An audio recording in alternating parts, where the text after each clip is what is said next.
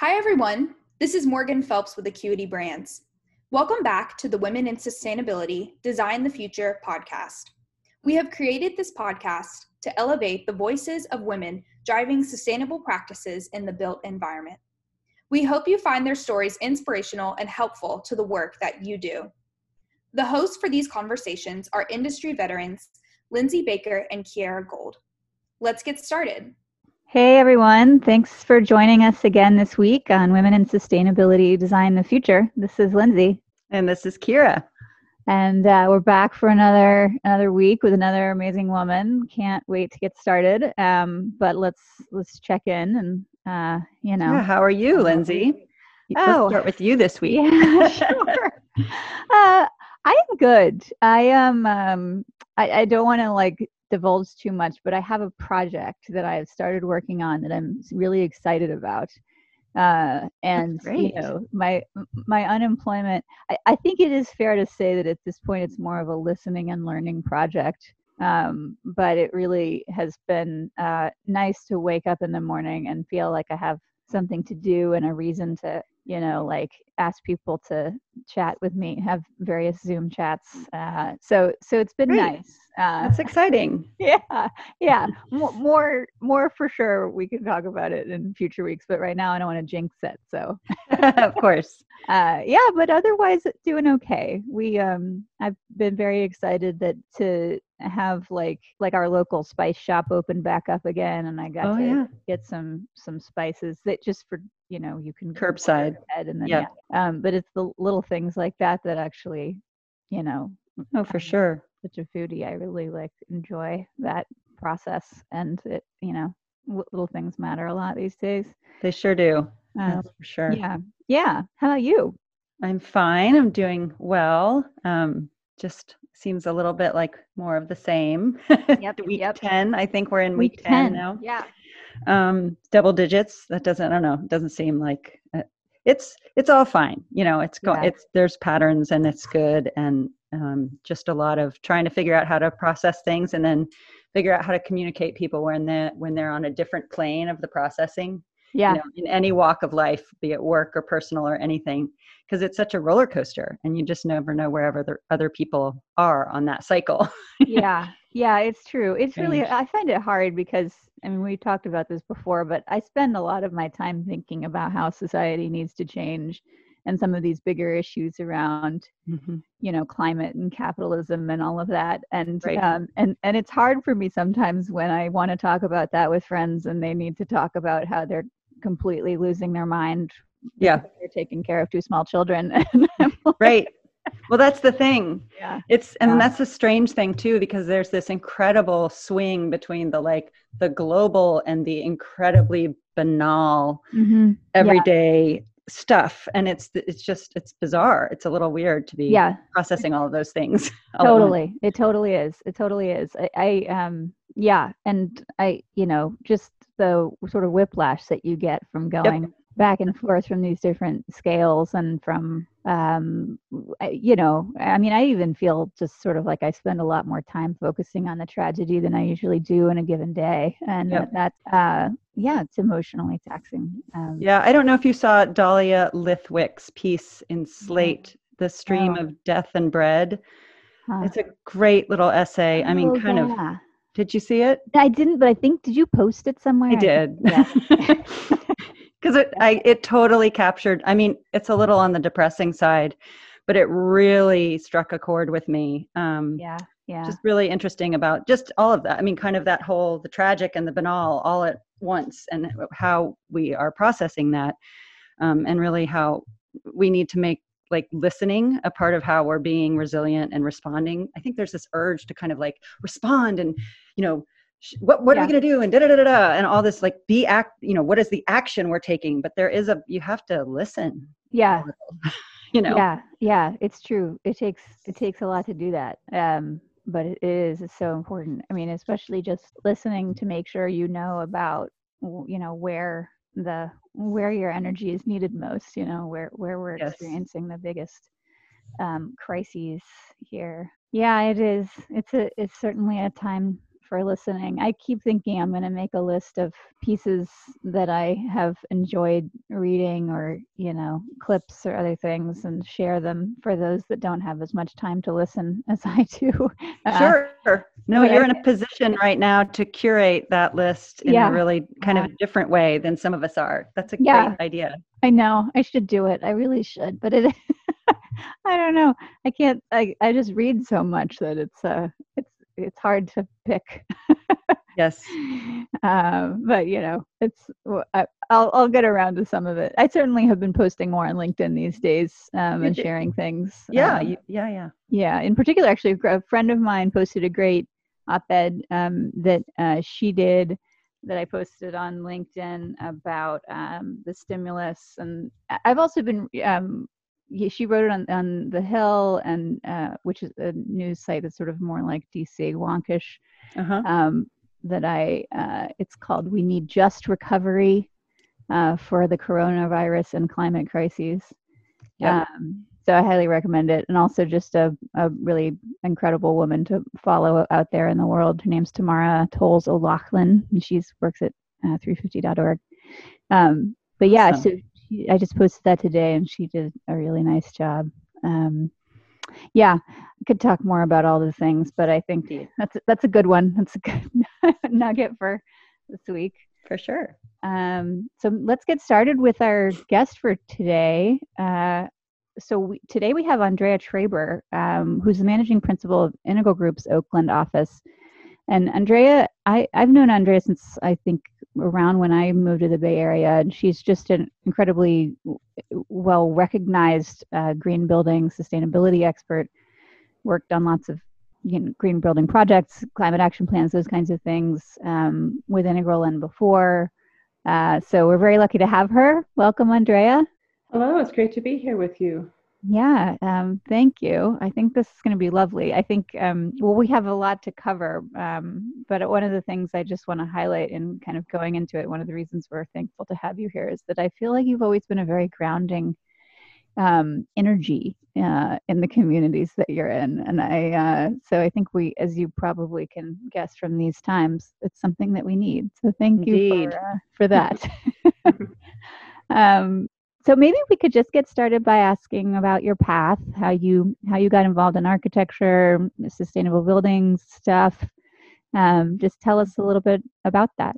Sure, this is fun. I um, you know, uh, kind of gearing up for this, uh, it has made me think about how I got on this path, and it is actually kind of an interesting story.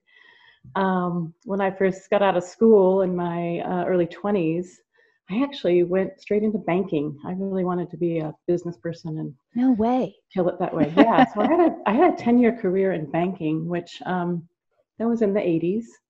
Um, we might remember the merge and purge. Some of us are old enough uh, may remember that that was quite the um, first scene in the financial world that was, mm-hmm. where everything was turned upside down.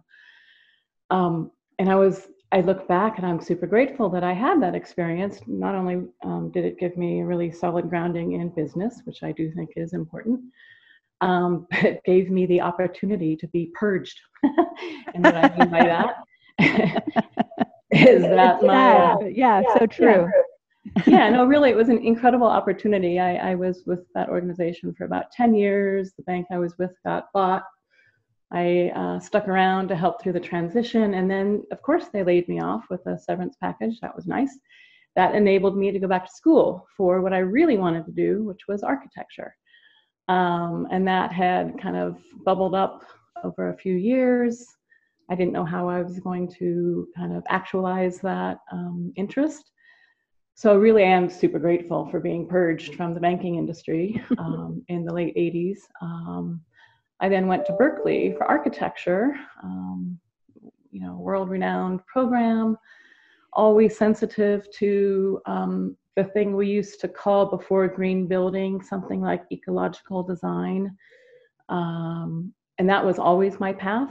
I was very, I was always aware that uh, solar and renewables and healthy materials and passive design were um, the foundation of what I wanted to do. Um, it was just obvious to me. so Berkeley was my foray into that, and there I made some really solid connections. I um, was in uh, numerous studios with Sim Van der Ryn, whom I later worked for also. Um, but that was my that was my calling and my opportunity to get myself on this path.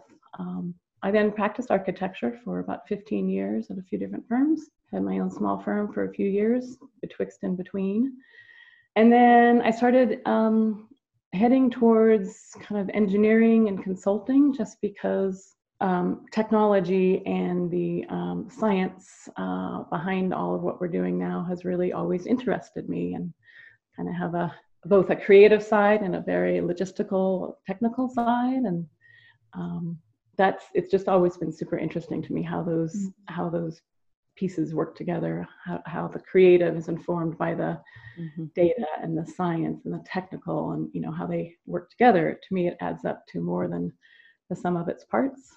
So i'll keep going a little bit on this but um, as i aim towards sort of very high performance you know net zero climate planning etc and kind of the path i'm on now i just i sort of saw design falling behind a little bit and I wanted to push from the technical side. Mm-hmm. So that it kind of explains my um, why I'm over here on in an engineering firm now. I would say that I have always seen the integration of all of this as being very, very key to innovation, addressing our issues um, at a very high level um, but really needing also to bring it down to the ground so that we can actually implement, you know, really see, uh, change the way um, we design, change our environment, change our practices. It has to be grounded by pragmatism and the ability to actually build and construct and operate and live in our communities. There's a lot of things in there that I'm curious to dive into, but one of them really is about this sort of transition into working more with engineers and in the engineering community. Um, I, have always wondered that, um, but it, it does sound like for you, you had a certain comfort with uh, going into that landscape of the more technical.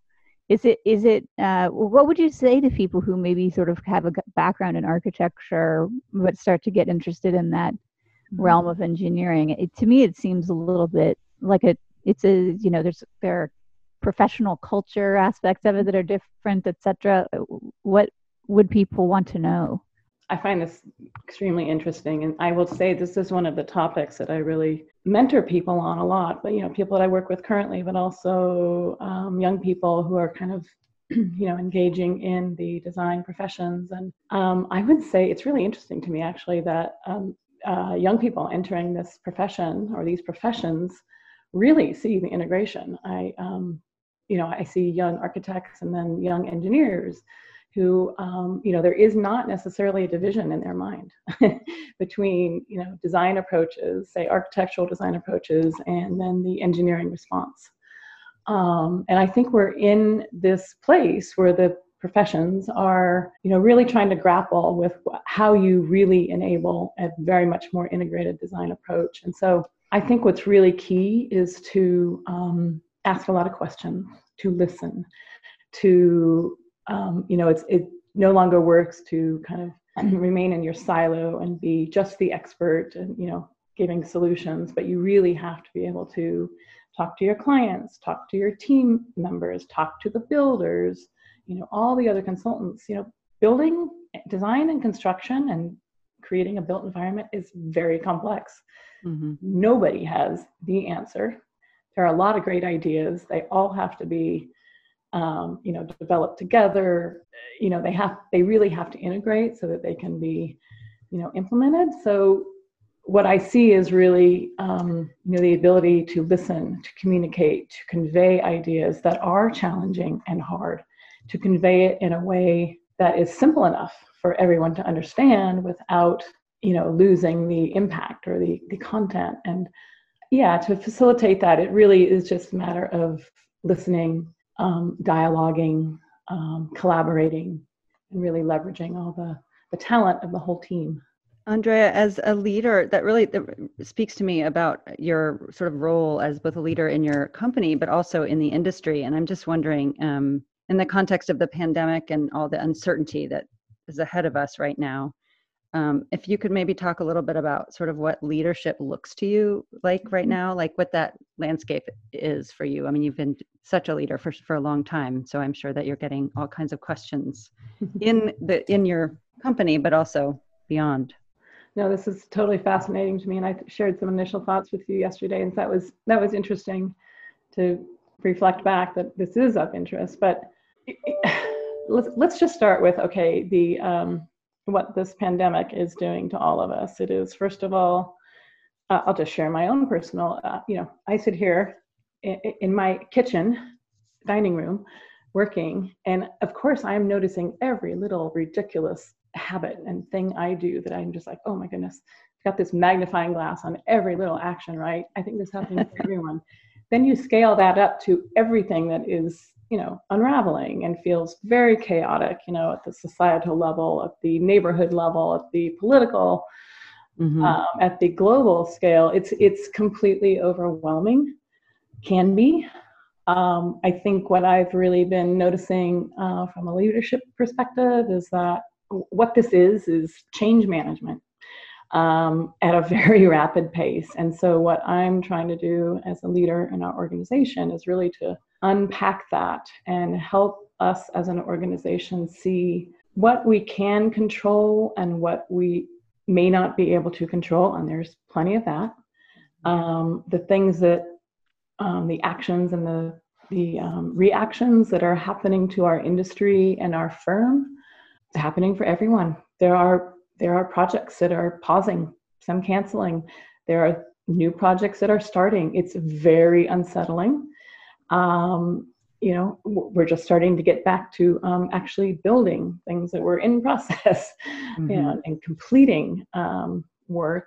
And what th- you know, what that has caused me to see is that, yeah, uh, first you, you really have to think about um, all the individuals involved. You know, it's kind of a I see it as a scaling of individuals to projects and teams, you know, to a firm, to um, the industry, and so really paying attention to the kind of the interpersonal dynamics, Mhm. recognizing that everyone is challenged, um, helping people understand that they um, they do have support, that um, there is understanding that we're all challenged, but then, you know, how can I enable people, individuals, all my all our team members to really pull out what they know to be, you know, their best, um, their strengths, you know, to offer up their own creative solutions to deal with challenging problems. And so I guess what I'm saying is that really this focus on kind of organizational development and Mhm. team building.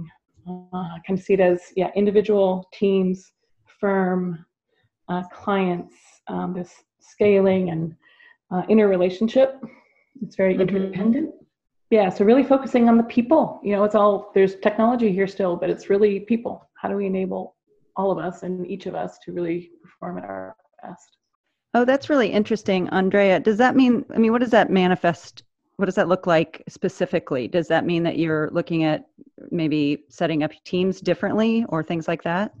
Yes, exactly. Um, one thing we are in the process of doing right now is really organizing ourselves along kind of regional lines versus just office lines.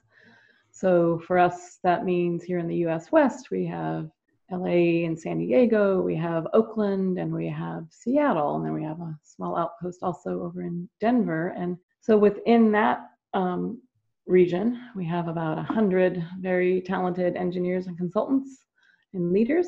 And so rather than really focusing on how does our Oakland group um, deliver projects that came in to Oakland and have clients in this Northern California area, you know, rather than only thinking about that team um, servicing our clients and our projects, you know, really actively um, partnering with our, our other office partners within the region. So we, this is a very live conversation. This is you know, probably three weeks in the making, and it's very much our future.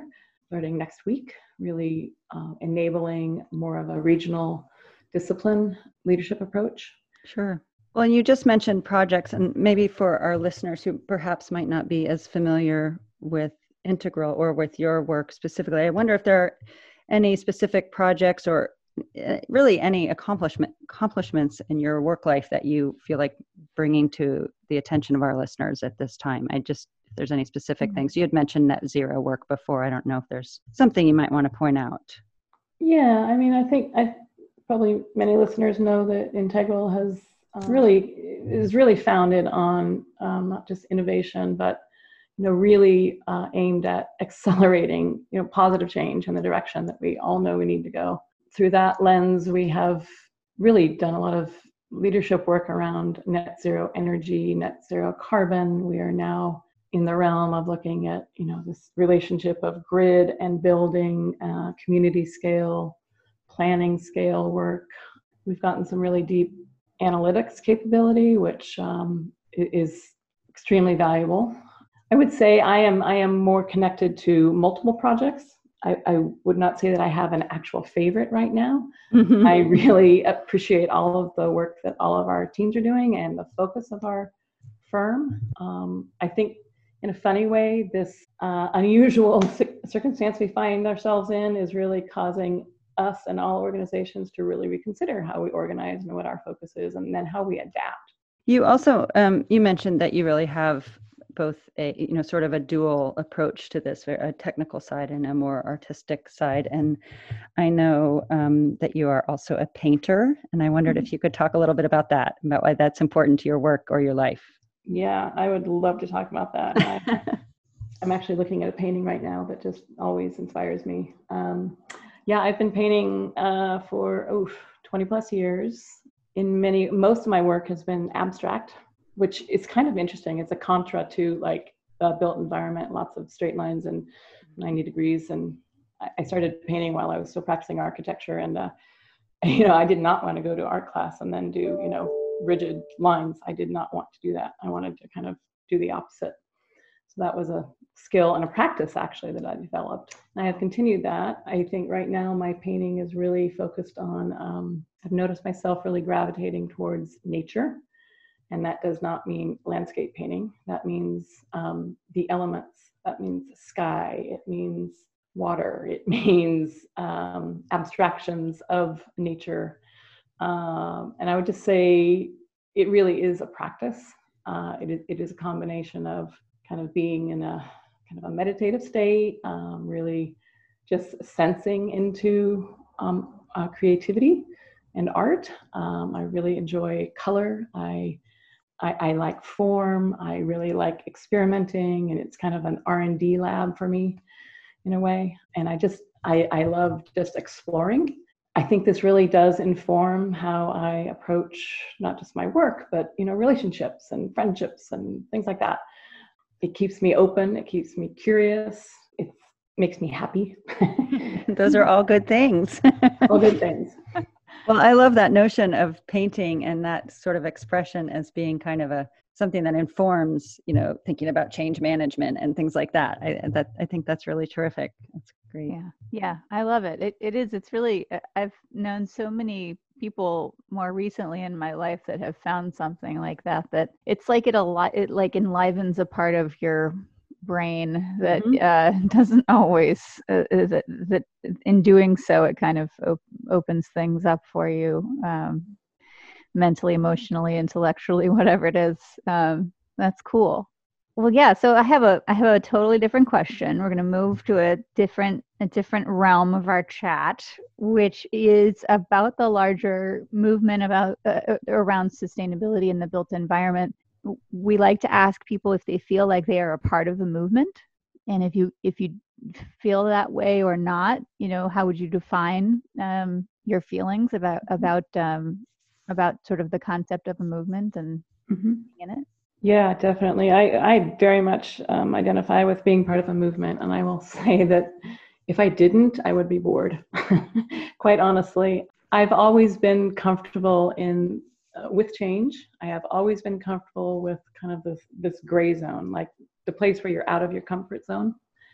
I always kind of go there just because I'm curious and I want to explore and you know my my the underpinning of just you know having grown up in the bay area and having been um, you know part of movements prior to green building um, it's just always been there for me I see it really as a way to create the change we need.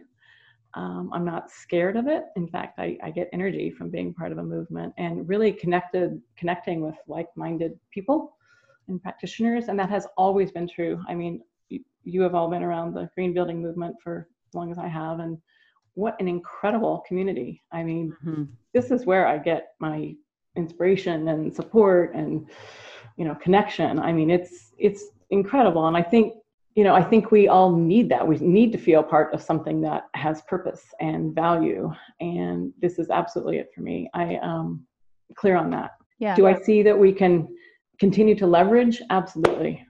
Yeah, so say more about that. I, I think um, for for many of us, the year 2020 is a has been a milestone that we were looking to and we're in it now. Obviously mm-hmm. not the 2020 that we thought that we would be having for lots of reasons but um, can you talk about your your attitudes towards the momentum that we have as a movement? Do you think how do you think we're doing now? Where did you think that we would be in 2020 compared to where we are now? Yeah excellent question i think it's always interesting to look back see what you expected compare that. Um, you know, a long time ago, 2020 seemed really far off, and I figured we'd probably have most things solved by then. Haha. I actually think we've made some pretty great progress. I think that problems and challenges we are addressing are thorny and really hard. I mean, just really think about the energy transition. Getting off of fossil fuels, that is not easy. It is big money. you know, you've it is a transition. It is not overnight. I think we all get frustrated that we can't just you know put solar everywhere and be done right? The fact is we are. Um, you know starting with california and many other locations we have turned the corner. There is you know what we would call grid parity in terms of pricing between renewables and the grid pricing. So we are deep in this transition. It is moving in the right direction. Do we need to continue to push? Absolutely um, the pieces I see that are very much emerging here and elsewhere are the all electric boom. So let's not use gas. Gas is a fossil fuel, obviously. Um, it is transitioning out. Is it gonna, are we gonna stop everywhere all at once? Absolutely not, not possible. But can we, you know, accelerate that change? Absolutely. Those are the ones that come to my mind. Uh, I think also I've, you know, this relationship with the grid the grid is not a bad thing. The grid is a great thing. Can we improve it by making it more resilient and adaptive and cleaner? Absolutely. We should not toss out all that infrastructure. We should improve it. I have some optimism around the fact that you know oil oil is not very valuable right now. I don't know that it will be in the future moving forward. I think that's a good thing. It's not easy for people who own people and companies who own a lot of oil, but I see this as maybe another turning of the corner and an opportunity to really maybe correct the economics around that. Mm-hmm. that is yeah. without any influence of um, what I would call some poor policy making right now, other than California. that was subtle, very subtle. okay. Uh, well, so yeah, I, I I see a lot of those same things as well. I'm I get excited in particular about the decarbonization mm-hmm. um, efforts that are going on. Um, and totally agree with you that it's just it's good to see uh, that the progress is happening. I I wonder if you have any areas that you think we aren't progressing fast enough, or things that you think are are still issues that you know that we mm-hmm. haven't maybe fully reconciled with yet or haven't addressed to the degree that we should Absolutely. Um, the first one that comes to mind is really equity. You know, we are still very market driven, which means that real estate is developed in a market setting. And yes, we have affordable housing. However, we still have huge social issues around homelessness, around communities of color being displaced, but also, you know, really not, not part of the conversation. Mm-hmm. Um, we have, you know, it, it, it's inadequate. Our current solutions to our social problems are inadequate. I believe there is intent to do better. Our current systems don't do that. And it's, and it's primarily our development, I will say real estate development um, broadly. Uh, that is not to say, again, that there is an intention to do better, but we haven't figured that out. you know, I think also about education and, and schools. And I grew up here in California when California was number one in the country in our educational system. We are now number 49 or something like that. It is wow. shocking to me that that occurred and that we haven't corrected it. Uh, that is very related to um, equity also. So I do think we have larger societal issues to deal with that also then relate to how we all, um, you know, reconditioned to take care of our community, to be feel like we're stewards versus victims. Not to be too uh, drastic there, but mm-hmm. you know, yeah, lack of inclusion is a serious issue. It's a very serious issue in all dimensions. Absolutely. I'm curious too, um, in that context, who are you most inspired by these days in terms of leaders? And those could be leaders in any realm, really. Yeah, gosh. So I, I have to say, I uh, I continue to be inspired inspired by Greta Thunberg. Um, here is this oh maybe 17 year old young woman now who is she just she is compelled to do exactly what she does because she because she has to you know i just i she is so brave and courageous um, she has managed to highlight and kind of you know uh, the most pressing issue of our time climate change is even more pressing than the pandemic Let's, let us not forget and she i just completely admire the way she puts herself out there she is scared when she does it but she can't help it she has garnered support she has galvanized a movement helped galvanize a movement she does not seek to do it alone. She seeks to motivate by just being really clear and direct. I completely mm-hmm. admire her. I also admire uh, people like AOC, Alexandria Ocasio Cortez. Yay, I said it without stumbling. Uh, she's 30. yeah. I had to look this up the other day. Like, wow. Uh, if she is 30 and uh, not just, you know, she, she has brought um, a lens to politics and economy and equity um, that we have sorely needed. But she's done it in a way. Well, yeah, she she she has uh, certainly disrupted, but she's sticking with it, and she is not being just a disruptor. She is working with establishment and other pieces of the political puzzle, and you know, really attempting to um, change, cause change that will benefit. And I think that's super courageous. I, as we know, the uh, politics and economy are probably our most challenging institutions to reorder. Um, again, it will not be overnight. Who knows what's going to happen after what's happening now? Mm-hmm. Um, but I really admire her um, and her courage to really be there and, and cause change. Yeah, it will be really interesting to see if her influence and others um, can help us avoid, you know, after the last recession, there was the there was we actually went backwards on the fossil fuel progress because people right. sort of rushed in to invest in that to solve the recession right and i'm hopeful that things have advanced far enough along that we can make sure that clean energy is part of our bouncing forward or whatever it is we're going to be doing right um, yeah so we'll see and also, I'm excited that you said Greta because now that puts us at, I think, three people on our podcast who have said that Greta Thunberg is like their biggest inspiration. Yeah. Wow. I did not know that. She's definitely so winning. Com- she's so compelling. she really is. That bravery that you were talking about, I mean, it's just it, you just see her and and it, she really is driven to it you do you know i think you said something about she she has to do it right it does feel like that she really is mm-hmm. compelled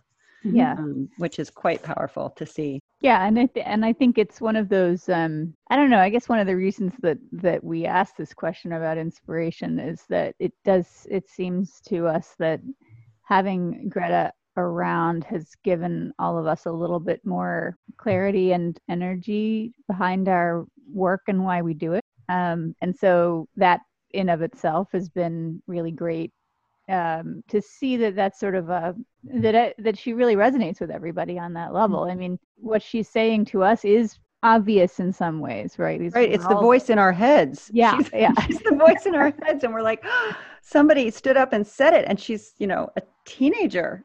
Yeah, but yeah, it really it really makes me happy to know that we've got. um like that we all feel so unified by it despite the fact that you know sometimes when you have young activists working on something that people have been working on for a long time, there's this perception sort of like, yeah, join the club, or like, oh, you have no idea what you're talking about, whippersnappers. Um, and so that is, you know, that's not what's happened with her. Everyone's Right. like, yes, this is, she's brilliant. And it's, I, I think um, I'm just, yeah, it's, we're certainly very fortunate to have her and all, and all really all of the young youth leaders um, Yes. that are uh, working with her and that you know she's been very good to to celebrate and to try to point to as well um, so Mhm. so thanks for that andrea that was Yeah. good to be reminded if I can tag onto that just a little bit, I mean, here here we are. I am in an industry that is, you know, fairly conservative um, by and large. And my observation of we have a lot of young people on our staff, millennials and younger even. um, there is kind of this perception of a split or a, a you know whatever is you know we got the wisdom of the elders and the and the youth and honestly the most exciting and inspiring uh, work that I'm seeing is when those two come together. Um, I am every single day extremely proud of our our young team working with our seasoned professionals and just really being very passionate, being very capable, and just really wanting to move forward in a way that is unusual and that does matter and that is very purposeful. And I I uh, I think that's a really interesting phenomenon we may be seeing in our uh, in the built environment and in the design and building professions right now. Just want to underscore that. Yeah, absolutely. it's a really good point um, yeah we are sort of it's it's a it's a good industry to be in for that type of intergenerational wisdom to be shared and and and you guys i know integral is a firm well enough to know that it you all do a great job of uh, of facilitating that type of uh, th- those types of relationships. Um, so thank you for your leadership in that. Um, it also made me I, I just have to ask because like when people listen to the podcast maybe they'll get a tip but do we pronounce it integral or integral? Yes, the conundrum. Okay. yeah. So we decided about probably a year ago we should probably say one thing. Oh great officially integral. okay great okay We're all everyone training ourselves. Yes. you've heard you heard it here Yes. And too bad we didn't ask you at the beginning so that you didn't Sorry. hear me mispronouncing it through the entire show. Yeah me too uh, but now we know and i'm happy know. to hear that the official decision was only made a year ago so we're not that behind Yep, makes me feel better. uh, but Thank with you. that andrea thank you um, that's all the time we have today and we really appreciate you being on Well, thank you. This has been a delight, and I uh, appreciate being asked. And I will look forward to um, the next podcast that you Yeah. issue. Yeah, for sure. Yeah, uh, we we um, I, it's it's a it's a part of a whole unfolding conversation. So uh, I hope you enjoy it. And um, yeah, thanks so much, everybody. That is it for us this week on Women in Sustainability Design the Future. Thanks again to Acuity for hosting and to you all, our listeners. Please leave us a review on Apple. It really matters and it helps people find us. We'll talk to you next week. Thanks.